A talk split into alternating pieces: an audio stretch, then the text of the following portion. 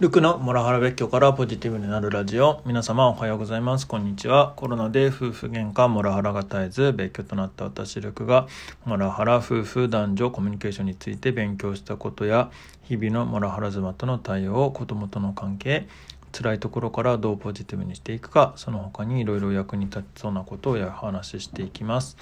同じ境遇の方の役に立ったり参考にしてもらえたり逆に何かを教えてもらいながら一緒に人生好転していければすごく嬉しいです。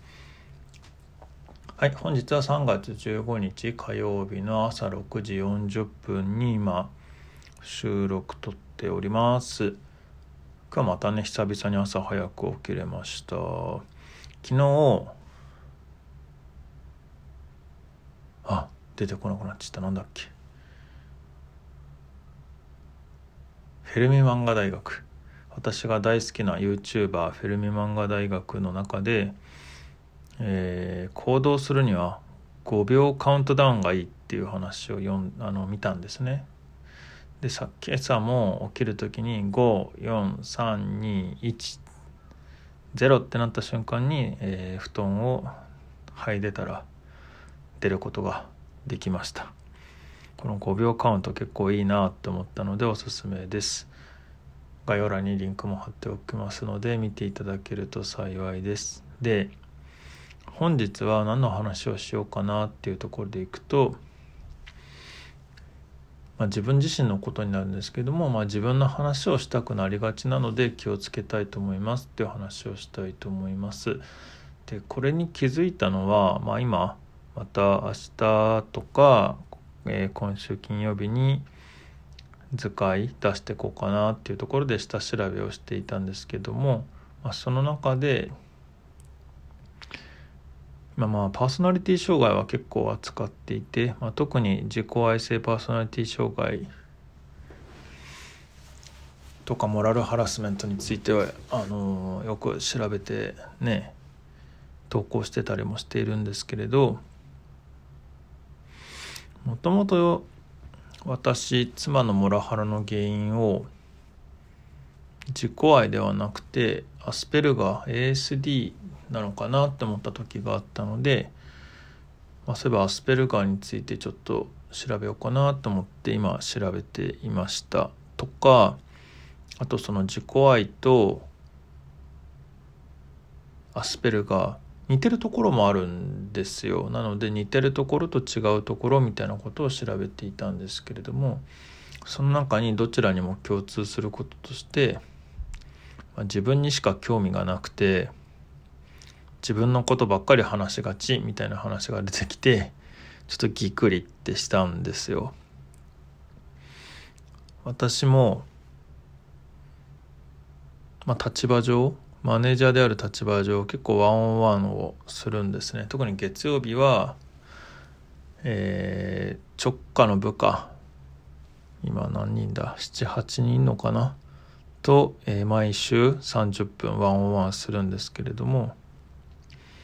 まあ、やっぱりどうしてもあのあの人はああいう人みたいな話になっちゃう時もどうしてもあります。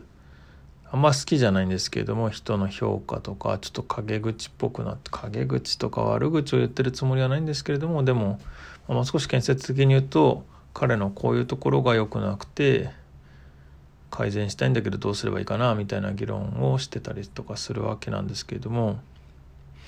それちょっとアセスメント的な話を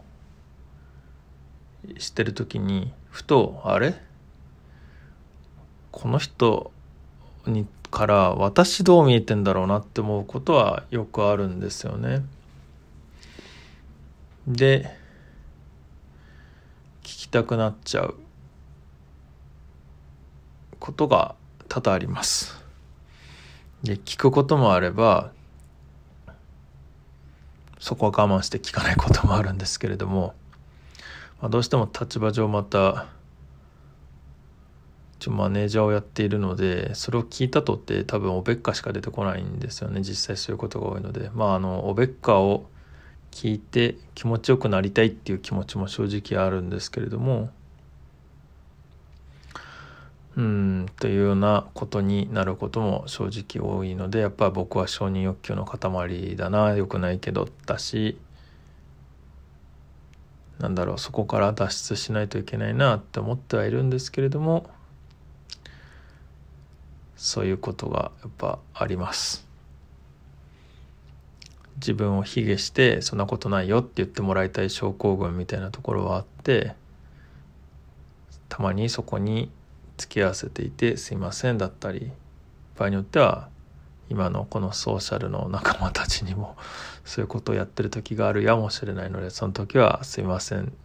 まあ、もしお付き合い付き合ってくれればあの多分泣いて喜びますっていうところはあるかもしれないっす。うん。まあなのでちょっと私も人のことは言えなくてなんだかんだ言って自分自分っていう人だなっていうところがあって